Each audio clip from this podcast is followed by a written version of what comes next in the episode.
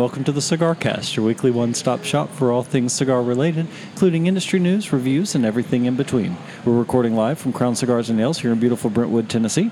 I'm one of your hosts, Trae Dedman. I'm joined as I am every week by Mr. Shane Reeves. So, do you do you God, I still hate you so much. do you keep Valium in the car? I mean, do you ah. keep a, a shot of Valium in the as car? As much time as we spend together, I really should. yeah, you I should. need You- you Xanax you just to sit at the table up. with you. And I, you know, And I I- haven't even had any caffeine since in like hours. Well, we could we could stop the show and you go get a cup of coffee. I mean, No, I don't need it. It's too late. But no, it's interesting because last week's podcast, I believe, was contested under the Marquess of Queensberry rules. We kind of really went at it, and people asked me, you know, that had heard it. It's like, "Are you and Trae okay?" I said, "Yeah." I said, "We disagree on everything, but we both respect each other's opinion." How boring? Let me tell you something, folks. If your life is so boring that you only want to hang around and talk to people that agree with you, just jump. Just drive into a tree. Just just stop wasting resources. you know, life is way too short to sit in an echo chamber. But at the same time, it is incredibly infuriating to sit across the table every week for three years with someone who talks out of both sides of their mouth and doesn't see any problem with it. I appreciate that you wear it with a badge of honor. At least you're not hiding from it. But God bless, sometimes it's hard to be your friend. Well, let's light our cigars and then we'll we'll talk about the article that started this argument. and all. So, um, Alex sent me a nice Christmas gift and all, and which my wife promptly broke into and stole one of, and I had to ask her not to do that. As is her way. a humidor full of cigars. Why did she have to break into the bag that Alex sent me? Why could she not have just picked up one of the thirty or forty there? To use one of your phrases against you, power move. You think it's That's a a power power move? move. I do. I think you're right. I think it was. It was kind of a power move on her part. Honey, there is nothing on this planet you can own that I cannot take from you. But see, Glenda's not wired that way. Oh, way. I know she's not. That's why I it's think- that's why it's funny to me. Actually, I think she. It was more a will he care? Well, and I probably screwed up when I told her, "Hey, Alex also sent us descriptions of these cigars and times to smoke them." And if you had grabbed one of the cigars that he sent for us to smoke on the podcast, you'd have totally goofed us up for a week. And all. So I think she just, I think it was reaction. I don't think she does anything for power move. I think she does it for reaction move. Just to be sure I have a pulse. Well, pulse. much much like you know a puppy that is kind of testing the limits, and it's like now that now that you've gotten her on to real cigars, as we'll say, it's it's a matter of pushing those boundaries and finding where it is. Yeah, she's always going to try just a little bit, and all that's okay. That's one of the reasons I love her. I would again, I would be bored, but anyway. Um, so Alex sent us La Flor Dominicana Cameroon Cabinet cigars. I have not seen one of these in a very long time. Yeah, this is a this is an older model. They were originally a limited release, and now they're back to being a regular release, a regular production. Um, they have a Dominican and Nicaraguan filler with a Dominican binder and a genuine Cameroon wrapper. It says they're medium to full bodied. Um, I'll be interested to see. Is it just me, or is the one you have darker than the one I have? Maybe ever so slightly. Nope. I think it's just a shadow. I think it's just the light or lack thereof. But I'm interested to try these. I'm really excited to give it a shot. And all Alex and I exchanged Christmas gifts this year and sent him some of my favorite stuff. And it's really interesting when somebody if somebody sends you a cigar, it's one thing. right. If they send you kind of a cigar profile, it almost lets you one of two things. Either it lets you really get to know what their palate is or really get to know what goes on sale. So it works either way. True. But I feel like I've kind of got my hands around Alex's palate at this point. I really understand his palate a lot better after seeing this this bag of cigars he sent me, and I'm sure he has a deeper understanding of mine, if not only just from listening to the podcast, but from the cigars I sent him. And all. So if you go ahead and start our first article, or have you lit it up? I what- haven't yet. I wasn't sure, um, but I can. Um, Were you not sure you should light it up? Well, no, I wasn't sure how long you were going to go on with that. I was giving. I was Well, I- making sure I was available. You know, I- there's a give and take here. I, I was going on and on, hoping you would light the thing.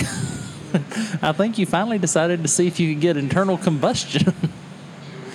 but Anyway, So, this is from the Robb Report. I feel like we've had a Robb Report article pretty much every week for the last several months. I'm really enjoying seeing all of the cigar content. That's not a face you want to see. it's an interesting cold draw. Yeah, it's it's very classic. Yeah. That's that's the Cameroon. What you're tasting there is the Cameroon. It's I want to say it's it's like a um, it tastes like a closet. Okay. I, that's uh, cedar and a little bit of earthiness. it's a shoe closet, but in a good way. Anyway, from the Robb Report, um, the uh, annual the Habanos Festival is about to showcase Cuba's most celebrated cigars. So. Uh, every year um, in late February, Cuba hosts a cigar festival, and this year it's coming around. It's going to mark uh, the second, 22nd, good lord, 22nd Habanos Festival uh, featuring Bolivar, Montecristo, and Romeo y Julieta. Habanos SA is responsible for all of the Cuban cigars that are made. And so they're who's putting this, you know, unlike here in the States, what we're kind of used to is you've got some big players like General and Altadis, and they manage multiple brands, um, but none of them are really tied to any sort of national syndicate. In Cuba, the country, uh, the state, so to speak, manages all of their production. Right. The communists. You're just I mean, really, just trying that's, that, that's really what it is. Is it's a communist country, and the commies want to control all the means of production. So this is one of the key elements. Is this? This is you know, um, I smoked a bunch of Cuban cigars, had some good ones, had some not good ones. Never had one so good that I really felt the need to go to Cuba. And all it, it just doesn't inspire that in me. I think it would be fun to visit. I mean, I'm not going to go live there, but I think it would be fun to go. I mean, especially as a cigar. I mean, you're you're a guy who who does the cigar tourism thing. Now, I am not one of these people that believes cigar, Cuban cigars are the be all end all of the cigar world. I don't think many of them are worth what you have to pay for them compared to what we can get every day at our local brick and mortar. But there are a couple that are really stinking good. The Bolivar Belicoso is one of those. And if I had the opportunity to go to Cuba as a tourist for a week, three, five days, and kind of experience the culture a little bit, smoke a good cigar, enjoy a Cu- uh, cigar festival, I mean, that sounds like a fun vacation to me.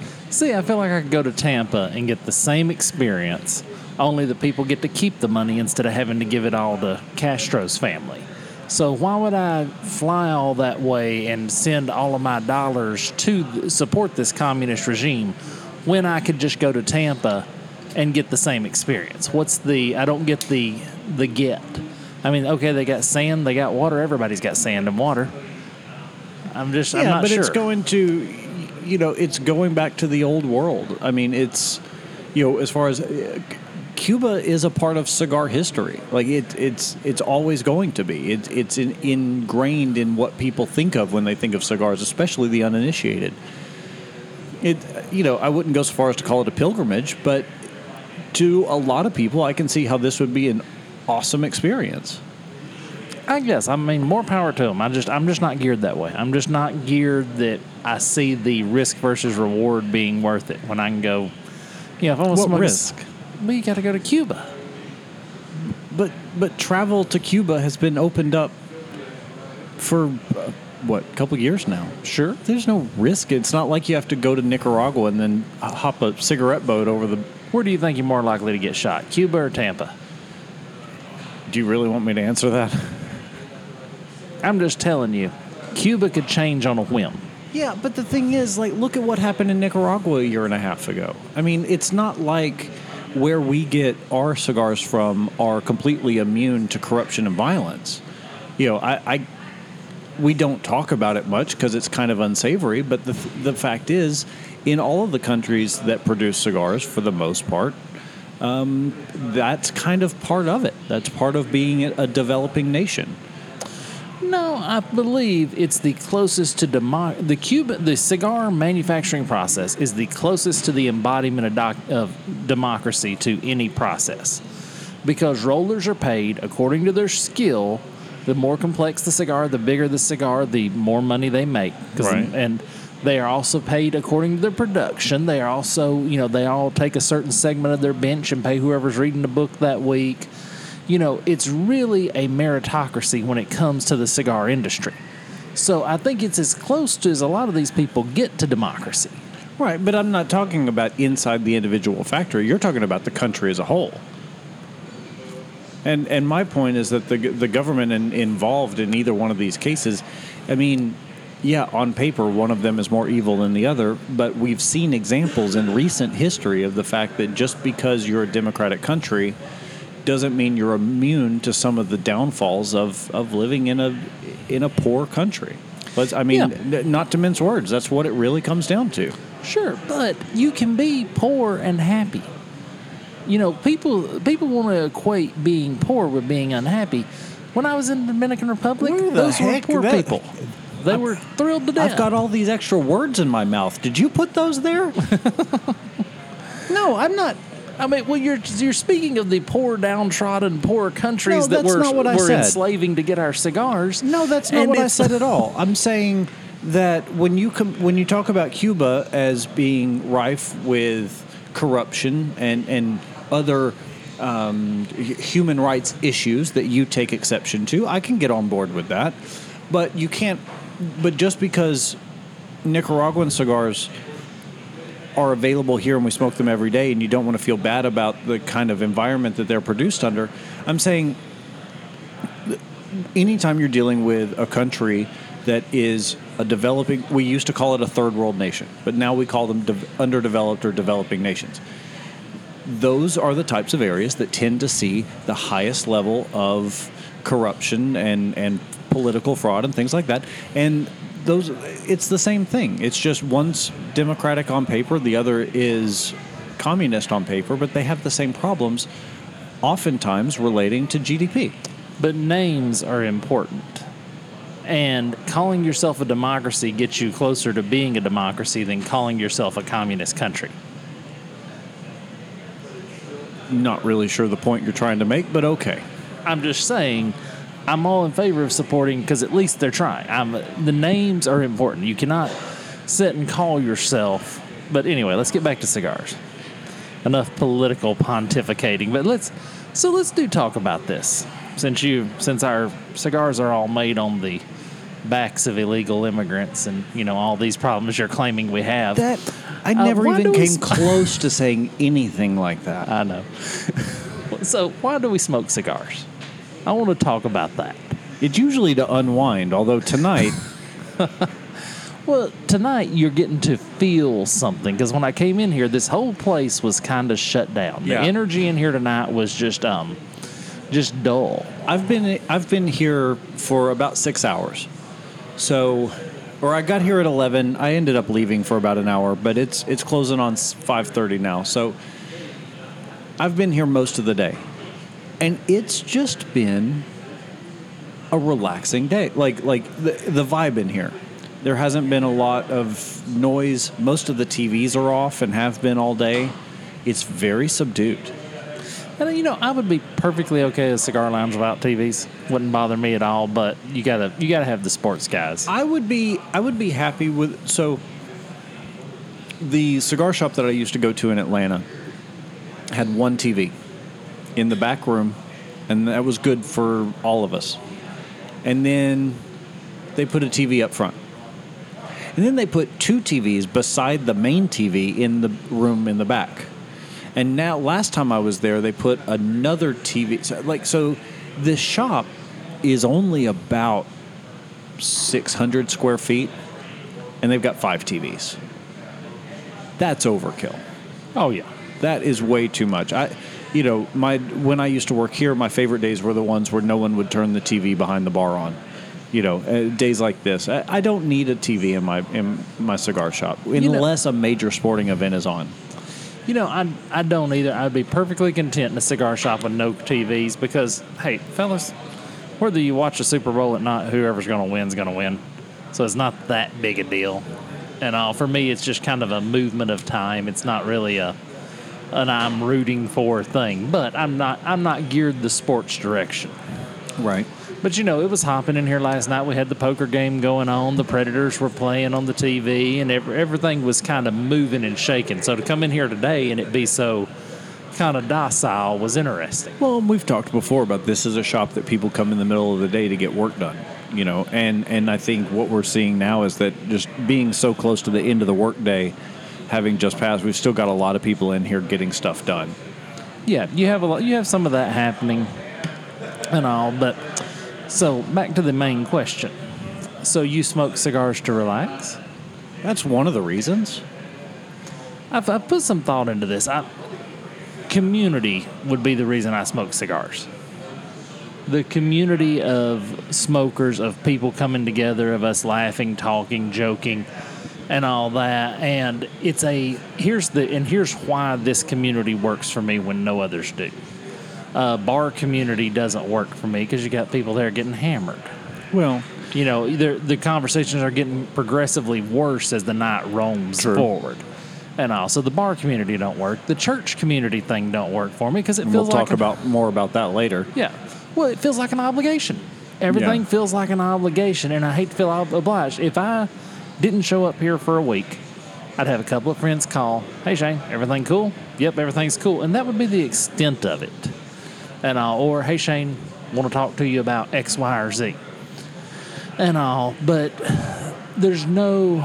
I like the fact that I can have community without having all the obligations there entails. No, it, that definitely plays a lot into it. We've talked with guests on the show before about how um, how much a, how much the cigars not being addictive, but what you do get addicted to, so to speak, are the relationships that you make in the cigar shop and the friendships and the community. Um, so I definitely see that. That would be in. That didn't get me into cigars, but it keeps me in cigars. Well, and the other thing I like, I like the decadence of having a cigar. I like that I can be that I I am the poorest old rich white guy you'll ever meet. I like being able to just sit back and light a cigar and tell everybody to kiss off. I enjoy that part of the cigar culture. I'm I'm intellectually honest enough to tell you that's part of what I enjoy. I guess that's why I get so frustrated when some of these news articles come through. Yeah. Well, I mean, for me, that's less of it. I don't. I, I know when I was younger, a big part of it, especially being, you know, when you grow up watching your parents, you know, achieve a certain level of success, what you don't see is the struggle before you got there, before you were part of the picture, and when and, and you you have no frame of reference for age at that point. So you get to be about 23, 24, and if you're not as successful as you feel like your parents were or that you ought to be, there could be some frustration. I know that that's a big difference between my generation and your generation, but I think for a lot of people, especially my age and younger, that get into smoking cigars, it, it does come from a place of feeling like you've made it, even if you haven't. Double back on double back on the generation difference thing. I don't understand. Well, you're a Gen Xer, and as much as I hate the Nomer, and I think this is why you double back is just to make me say it, I'm a millennial. Okay. And so I think there's, I, I think there was a difference in the way we were brought up. I mean, if you think about it, most millennials were born starting about 1980. I, like, or that's that's where the line starts. 80, 81, kind of depends on what marker you look at. Everyone, but everyone pretty much agrees it's somewhere in that range. So you kind of got to get into the 90s for me to really consider it a millennial, but carry on. Well, but if you get too far on the other side of that, then you get into Gen Zers, who everyone blames millennials for the stuff that they do. But it's that's not what we're here to talk about. Uh, but when if you were born in the early to mid '80s, that was a time of pretty decadent economic growth. Oh, yeah. You know, um, Great time to be a teenager, it- man. Well, It was yeah, awesome. Yeah, but so well, I I would imagine then it was even better for the late edge of the baby boomer generation who were coming into their careers in that time. Um, cost of living hadn't outpassed wage stagnation quite like it has at this point yet. Um, don't furrow your eyebrows. I will go toe to toe with you on that. Uh, I have researched that to the ends. Like you can't. Anyway, Well, that's another don't subject for do another not night. roll your eyes at that statement I- because I I, have- have the data to back it up. Yes, but I, I will also argue there's less there's less need for people to be minimum wage workers with opportunities that wage have been stagnation created. does not have anything to do with minimum wage. So, anyway, so my parents' generation coming into the wi- workforce in the early to mid 80s, as kids of that generation, we saw successful parents from a very young age. And so you get this, and you were fed a lot of lines about what early adulthood looks like in terms of success and money and, and achievement. And by the time we got there, that didn't exist by and large.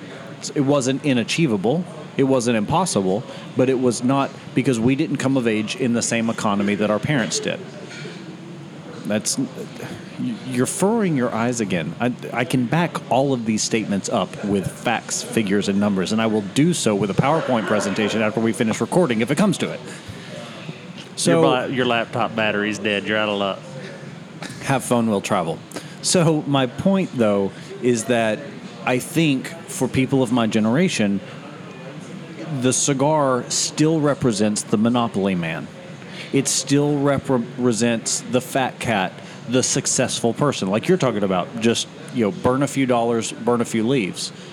And so I think there are a number of people that do get into it because they want to feel like they're a little bigger than they are. Well, there. I don't even think it's that they want that they have this hole that needs filled. I just like enjoying my success.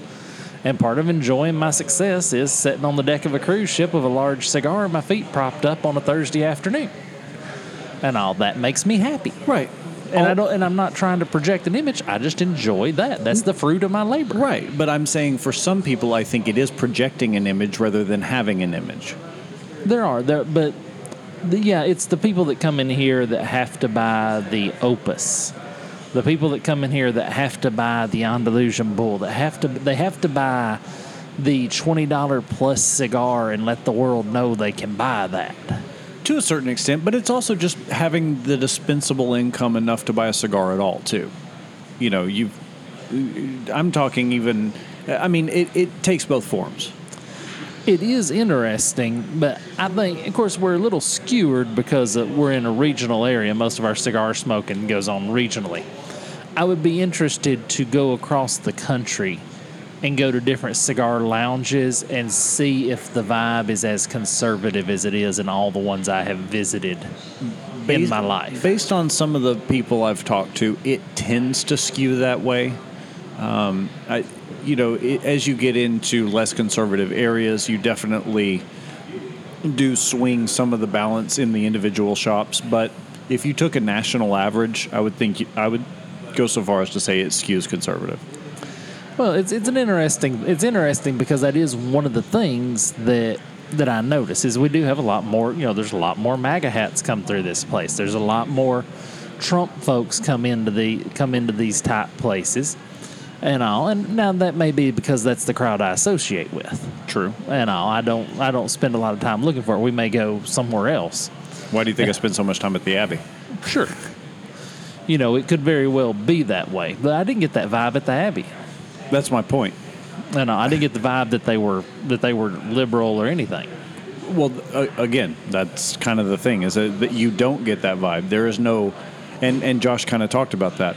They don't segregate by color, by political lines, by gender, by anything. It's it's a very all inclusive, well rounded shop, and that's. And I like places like that. Like you said, I don't want to live in an echo chamber. Part of the reason we're friends is because we don't agree on practically anything. And right. It makes it makes life more fun. Well, it does. It's you. You know, you have taught me things in my life that I would not have learned had I not been friends, and all things that I would have never been exposed to. Now, there's a certain amount of stuff that I hope I've brought to your life that it, that has greatly enriched it. But you know, you don't have to name them all. We only it's only a 45 minute show. But okay, let's go back to cigars. All right. And I'll tell me what you're thinking. I'm about halfway through this. We got the smaller size of the cabinet Cameroon, and about halfway through it. it's surprising me because, uh, as I've talked before, I feel like I'm not a huge LFD fan. There was a time in my life where I was. These are obviously fairly old. Well aged. Well, I was gonna say I don't even know if they're aged so much as they're just they're from a bygone era. I mean, obviously they are, but they're also from a bygone era of LFD when they were actually making really, really good cigars. The Cameroon flavor is bringing there's some greenness to it uh, that I'm getting. You know, like I said on the cold draw, it was lots of cedar and earthiness. Um, as I'm getting, I'm only about a third into mine. I'm getting a lot of of sort of greenness, um, but in a good way. Yeah, I'm getting a lot of that of, of depth. Grassiness. Well, there's a lot of depth to the flavor of this cigar. This is definitely a complex cigar of a lot of depth. This is something someone really put some work into getting this blend right. It's not, you know, they I think they undersell it when they say, "Oh, Nicaraguan, Dominican binders and fillers." Yeah. I think they're underselling how good that blend is. Yeah, I think you're right. No, no, I'd like it with a little more, a little Sumatra in it. I think a little Cameroon Sumatra binder filler combo would be awesome. I'm really happy with the blend. I, I think they obviously I don't know what was going through their heads when they sat at the blending table for this particular cigar, but based on what came out of it, I have to imagine they got it right. If It- that makes sense. It's a very good cigar. I really am enjoying the flavor of it because, like I said, I enjoy the depth. yeah. This is the the polar opposite of what I smoked last week. This has depth. This has flavor. This Well- has profile. And I would say, with very few exception, this is standing against what a lot of what's in their current lineup too. Yeah. I, I don't get depth and complexity from LFD anymore. no, they've they've kind of went the way of strength for the sake of strength. Exactly. And uh, let's step away. Let's talk about a cigar under eight, and when we get back, we'll talk about some new cigars.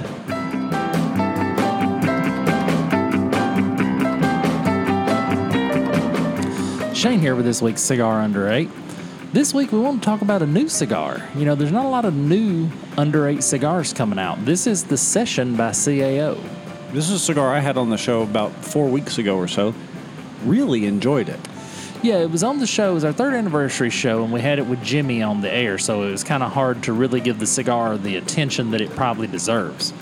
Probably ought to revisit it and smoke it again, but it is a um, it's a very dark cigar. It has well-aged Nicaraguan and Dominican tobaccos under a thick Connecticut broadleaf wrapper. And I really enjoy this cigar. I've I've thought about hitting the. I've got one left in my humidor at home before I gotta get some more, and I really enjoy this smoke. Yeah, it's rated as sort of a medium bodied smoke, and I would say that that's probably about right. I may even go so far as to say medium plus. Not quite medium full, but it's but it's so well balanced for a cigar in this price range that you you really feel like you're getting your dollar's worth. Yeah, it's very very Charter Oak esque. Mm-hmm. Has a lot of that same kind of qualities of a d- good, rich, Right. complex cigar. So, until next week, try a CAO session.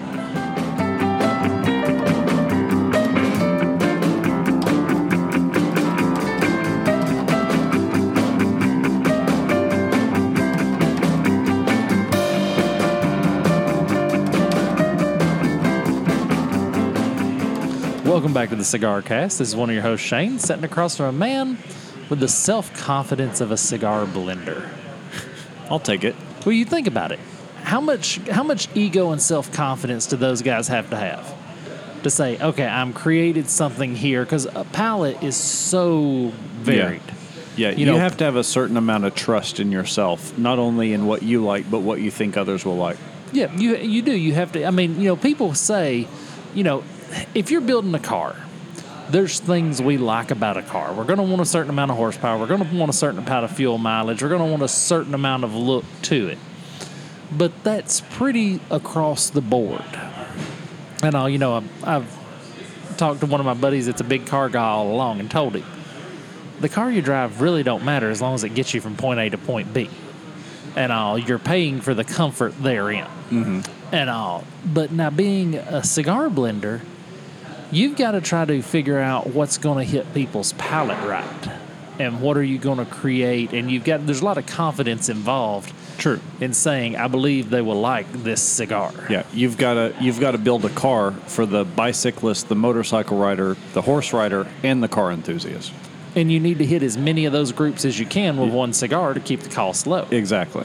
So it's, it's an interesting conundrum that a lot of cigar guys really get involved with. It's something I would like to try my hand in at some point. I don't know how I would ever be able to accomplish that, but it is something I'd like to to give a shot. Well, you just got to get you some tobacco plants. You can order tobacco off Amazon. Well, true. and all. You can order tobacco, and then you could actually, you know, roll a little binder, roll a little filler, roll a wrapper, smoke a little of each, and see how they would combine up. It would be an interesting thing to do. But let's talk about somebody that's done all that work for us. So, My Father Cigars is adding two new sizes of its reg- regular production Nicaraguan lines. The Judge will have a Corona Gorda, and the La Opulencia will have a box press torpedo. And you don't care. Is that what I'm understanding? Well, I didn't care till I got a good look at this judge because this is one that's not a box press. Right. And also, I might be a little more on board with that because that's always been my problem with the judges. I just didn't like the physical manipulation of the judge. Yeah. They were short up, set up as those short, stubby, wide box press, which is not my similar favorite to, shape. Similar to the Flor de las Antillas. Uh, sim- similar shape. Yeah. And, you know, Corona Gorda Gorda's a bit smaller than I normally smoke at a 46 ring gauge, but five and five eighths by 46 is. I would. I'd be interested to try that. I would, I would, I would probably try the judge. The torpedo and the La Opulencia. The La Opulencia is not one of my favorite cigars my father makes anyway. Nor mine, and I'm not a huge torpedo fan, and I'm not a box press fan, so I'll probably pass over that one, especially at 1220 a cigar. Here's something funny about the judge. They need to find somebody over at the My Father factory who can count. Yeah, a 23 count box. I A seen that. 23 count box. I've never seen that before. That what a what an odd name, uh, number. That, that is, it's just kind of random. You would- baker's two dozen. What? You would, think it, it's got to be something significant to Uh, that yeah. cigar, but there's nothing mentioned the in box. the articles. I mean, yeah, just the shape of the box. there's nothing mentioned in the article about that, but I, that is interesting that it's 23. Usually, you know, I've seen 20s, 24s, 10s, Mm-hmm. um, 50 count. You know, LFD's famous for the 50 count. Seen 25s as well. But 23 is that's an odd number to just land on. So, a cigar that I'm interested in. Gurkha Cigars unveils new value cigars. A five dollar Gurkha is Four dollar ninety nine cents too much.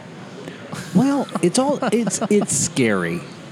Considering how much they charge for their regular production stuff. How bad is their five dollar cigar going to be?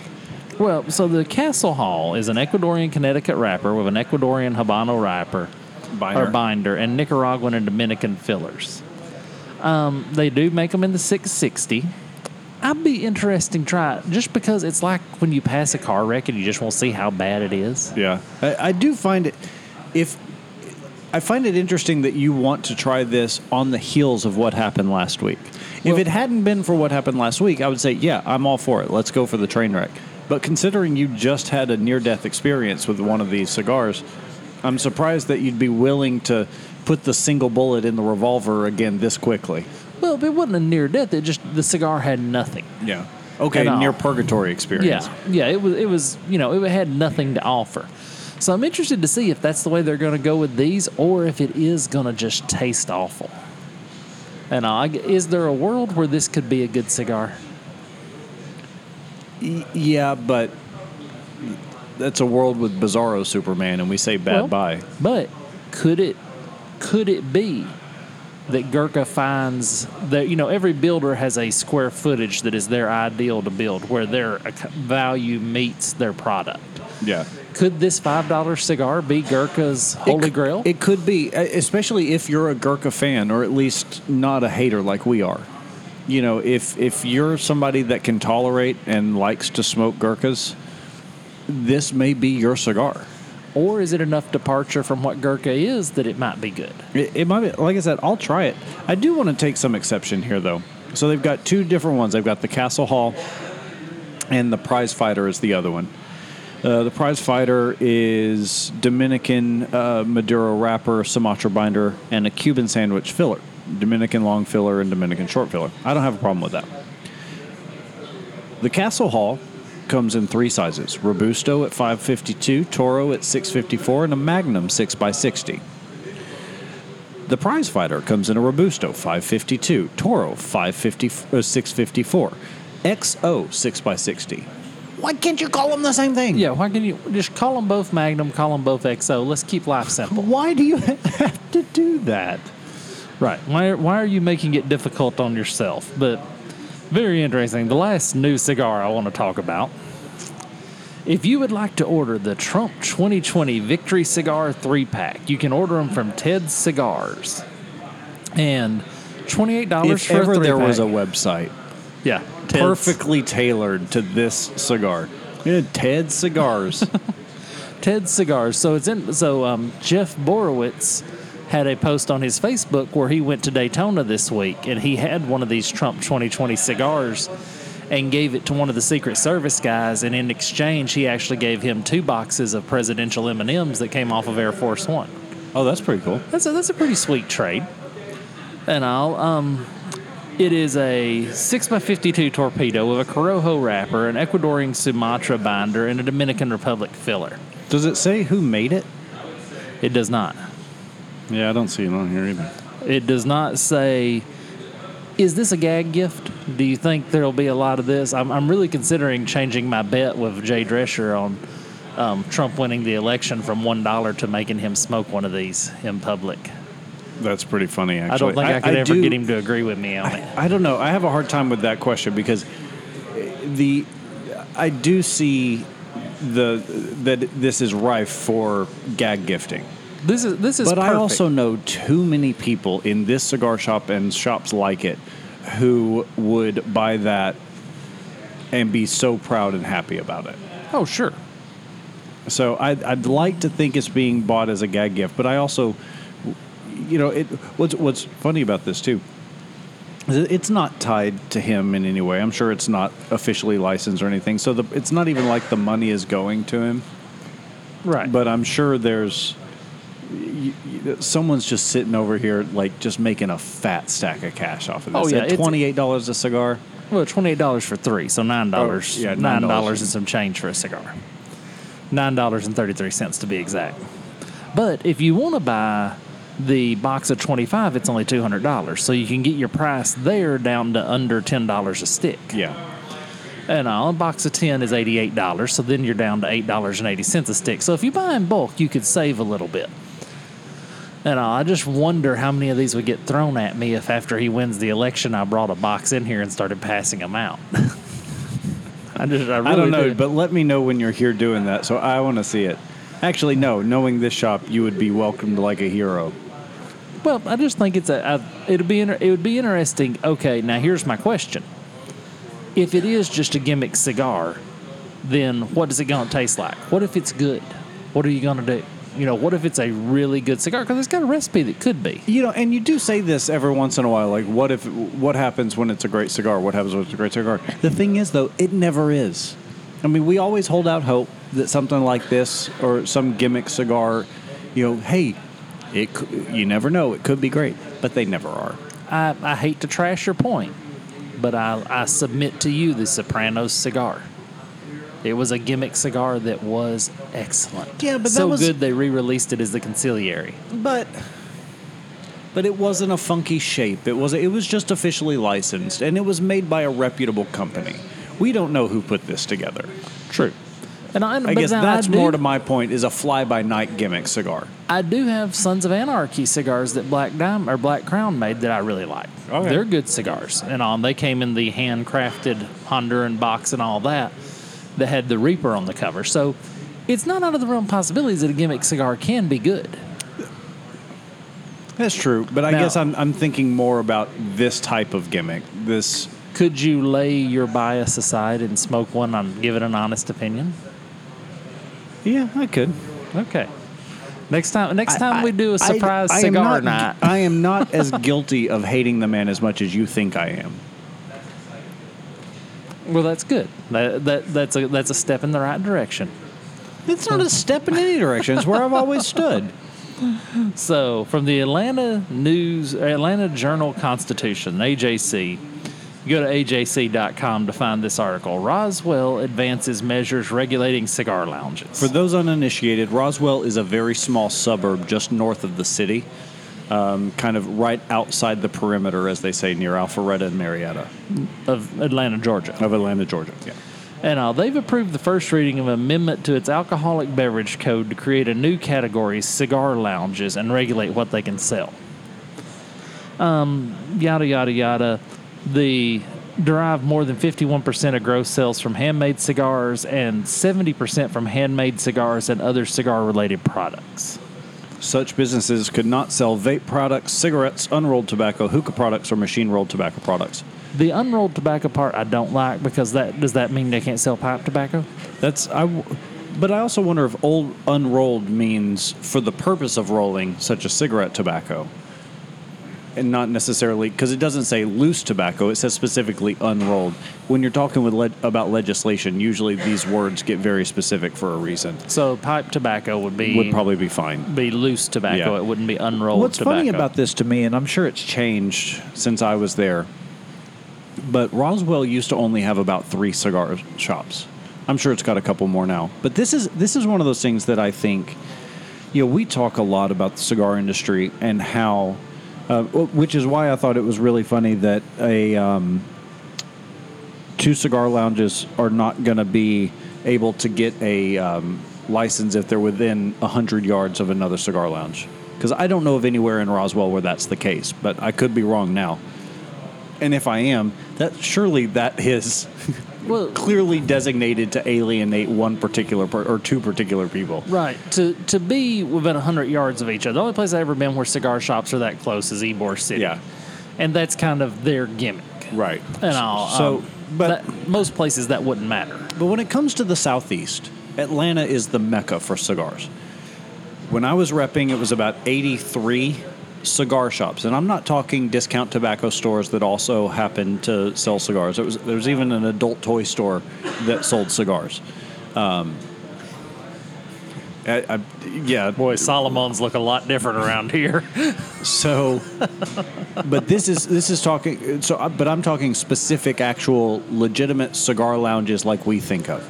I just heard a great. I just thought of a great joke. I can't say on the podcast. Carry on. when uh, I was talking to a rep in here the other day, they said it's up close uh, up closer to 100 at this point. So there are a lot of cigar there's a lot of cigar interest in Atlanta.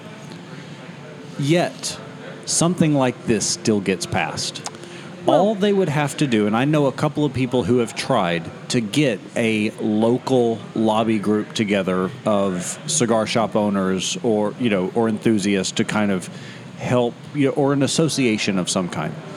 And those guys are all so competitive with one another. So here in Nashville, it's not uncommon to see the owner or general manager of another shop in a shop other than their own. They make the rounds, and everyone's kind of jovial and and you know there's a couple of people who are persona non grata, but for the most part, everyone kind of shares the love and checks in on each other, and it's really friendly competition. Sure. But in Atlanta, it's not like that. Those guys are so cutthroat.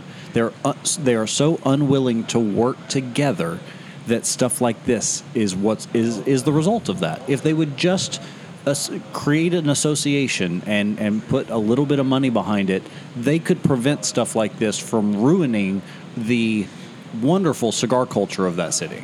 Well, and that's the thing. People don't. If you feel like you're in competition, congratulate, especially when it comes to price. Congratulations, you're now in a race to the bottom. Right. And I'll don't go, don't lead your life trying to be in competition with somebody else. You know, my house plans. I tell people all the time, you can get somebody cheaper than me to draw your plan. By all means, go for it. You can. I, I, you can find them. And all. I said, but you will not get what I provide. You know, you will not get the you will not get my experience. You will not get my knowledge, my know-how. These things are things you will not get for less than what I'm going to charge you to draw a house plan. Right. And I think cigar shops, if they had that, you know, okay, you know, here there's another cigar shop less than a quarter mile from this shop. Yeah.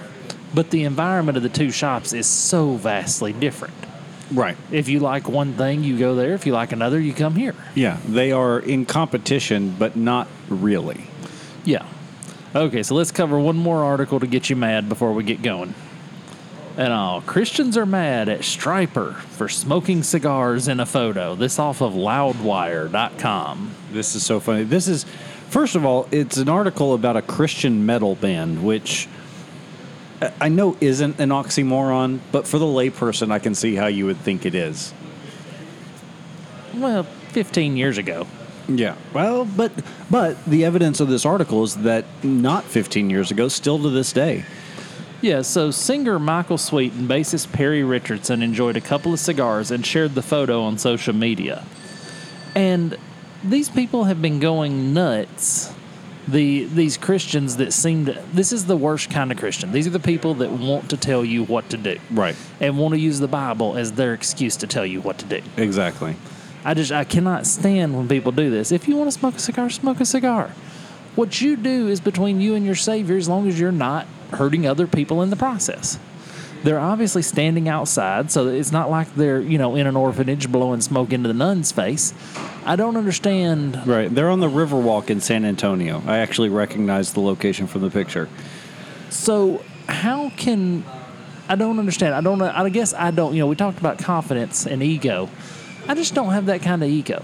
Yeah. I, well, the the whole, you know, your your rights end where mine begin, kind of thing, and it's you know, it, my. I feel like people like this do such a disservice to their own cause. Yeah, you know, and if you read the comments, I'm not going to read any of them because they're stupid. But if you read the comments, these are not people that it's not like I'm going to read one of these comments and say, "Oh, I should go to church this weekend." Yeah.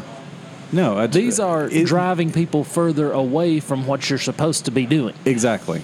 And the problem with people who have this type of mindset or is that like they do more harm than good and because they're so vocal, it's what people outside of the group use as a litmus test to judge the group as a whole. Right. You know, we have, I've shared a cigar with an 88 year old atheist here. He's the oldest atheist I've ever known. Shared a cigar with him the, the last Saturday night. And I'll sit here and chat it. He's a Korean War veteran. He's lived his life in a very moral fashion. I would, you know, I would trust him with a stack of gold. And all he is just that way, and he is an atheist. And all, and it goes back to what we started the show with. Why, why surround yourself only with people that tell you what you want to hear? Right. and all, but um, this is just it's it's hilarious to me because I feel sorry for the people that this offended. I feel sorry that their faith is in this state that they feel like that it has to embarge upon them to tell somebody else what to do with their life. And I'll, okay, so give me a judgment on the cabinet. I'm really digging it. I've got I'm I'm about two thirds through it now. You're you're about to the nub. It has so much more flavor than I was expecting. It's got I'm getting a little bit of spiciness now on the back end, which is unusual for an LFD of any age or vintage. This thing is really good. It's a really good cigar. I mean, this is a good, this is a solid six. I would put this cigar at a solid six for me, and I'll, I would like to have it in a little bigger size, and I'll just for the just the physical manipulation of it. But I've just, I've really just enjoyed smoking this cigar, and uh, I think this is great. I thank Alex for sending it to me. He said this is the only LFD he likes. And, and I can understand that. I, you know, as we're talking about understanding a palate, I can understand with his palate how this would fall under that category Yeah. of being there. So, how do they get a hold of us, Trae? Uh, you can reach us via e- email at info at cigarcast.com. We're on facebook.com slash the cigarcast, and I've actually just shared uh, that that article uh, about Stryper. Um, so you'll be able to, you'll hopefully have seen it before we got on. Um, and then also Instagram and Twitter at the cigarcast. Well, thanks everybody for listening this week, and until next week, have a great cigar and think well of us.